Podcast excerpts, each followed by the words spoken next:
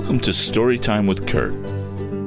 In each episode, I'd like you to sit back, relax, and just chill out while I read Tom Swift and His Airship by Victor Appleton. Previously on Chapter 11 of Tom Swift and His Airship, well, Tom and Mr. Sharp and Mr. Damon finally took off, and not before a visit from Eradicate Samson. Chapter 12. Some startling news.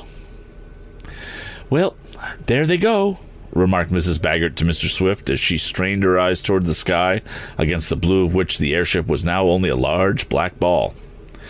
"Yes, and a fine start they made," replied the inventor. "I almost wish I had accompanied them, but I must not stop work on my submarine invention." "I do hope nothing will happen to them," went on the housekeeper. "I declare, though, I feel as if something was going to happen." "Nervousness, pure nervousness," commented Mr. Swift. "Better take a little, I suppose, catnip tea would be good." "Catnip tea? The very idea!" exclaimed Mrs. Baggert. "That shows how much you know about nervousness, Mr. Swift." And she seemed a little indignant. Ha! "Well, maybe catnip tea wouldn't be just the thing. But don't worry about Tom. I'm sure he can look after himself. As for Mr. Sharp, he has made too many ascensions to run into any unnecessary danger." "Nervous," went on the housekeeper, who seemed to resent this state being applied to her. "I'm sure I'm not half as nervous as that Mr. Damon. He gives me the fidgets." "Of course. Well, I must get back to my work," said the inventor.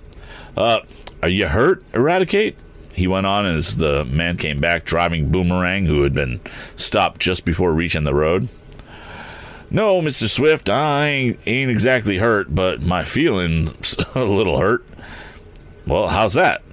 "Well, I thought I growed strong all night in the night, and when I lifted the airship, but when I went to stop my mule, I couldn't. He won't have any respect for me now."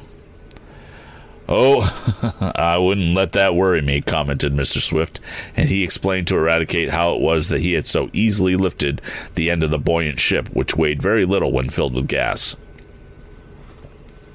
The man proceeded with his work of whitewashing. The inventor was in his library, puzzling over tables of intricate figures, and Mrs. Baggert was in the kitchen, sighing occasionally as she thought of Tom, whom she loved almost as a son, high in the air, when the two men came up the walk from the street and knocked on the side door.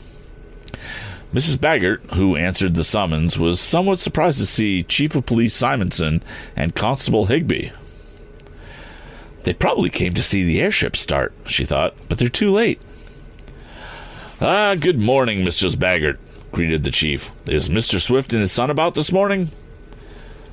"Mr. Swift is in his library, but Tom is gone."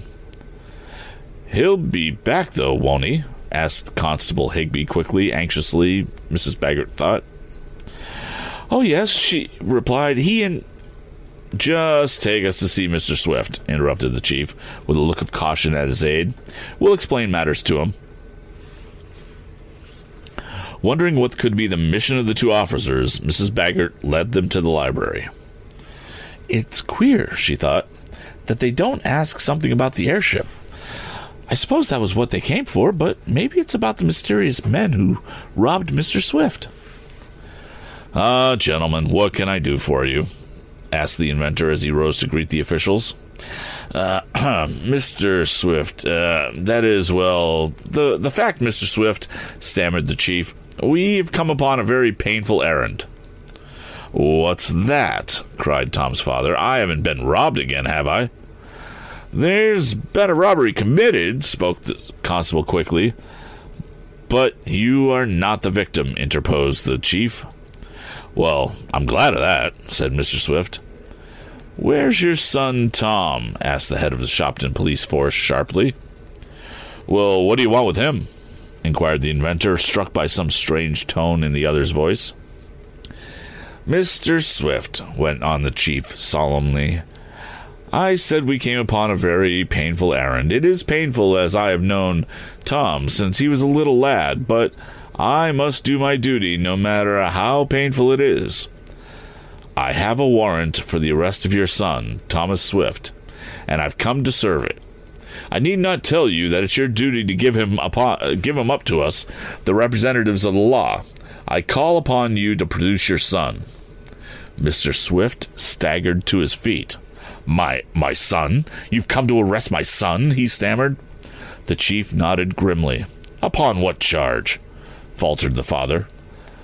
"On a charge of breaking into the Shopton National Bank last night and stealing from the vault $75,000 in currency." $75,000? Tom accused of robbing the bank?" faltered Mr. Swift. "That is the charge, and we've come to arrest him," broke in Constable Higby. "Where is he?" added the chief. "This charge is false, absolutely false," shouted the aged inventor. "That may be," admitted the chief, shaking his head, "but the charge has been made, and we hold the warrant. The courts will settle it. We must now arrest Tom. Where is he?" "He isn't here," cried Mr. Swift, and small blame to him if there was a note of triumph in his voice.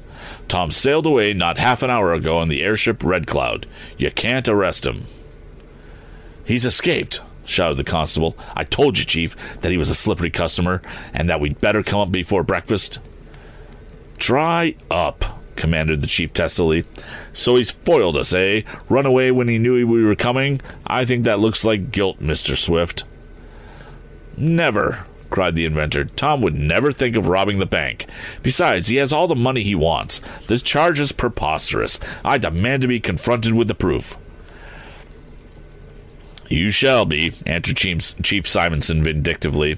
"If you come to the bank, you can see the rifled vault and hear the testimony of a witness who saw your son with burglar tools in his possession last night. We also have a warrant for Mr. Wakefield Damon. Do you know anything of him?" "He's gone with my son in the airship." "Ha! The two criminals with their booty have escaped together," cried the chief. "But we'll nab them if we have to scour the whole country. Come on, Higby. Mr. Swift, if you'll accompany me to the bank, I think I can give you all the proof you want." And the officials, followed by the amazed and grief-stricken inventor, left the house. End of Chapter 12. Thank you for joining us on Storytime with Kurt.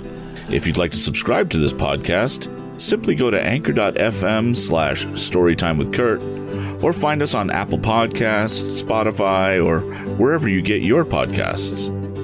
Please don't forget to leave us a review and rate us if you like.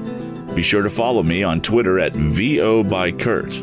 If you have any suggestions for future podcasts, feel free to send an email to Kurt@storytimewithkurt.com.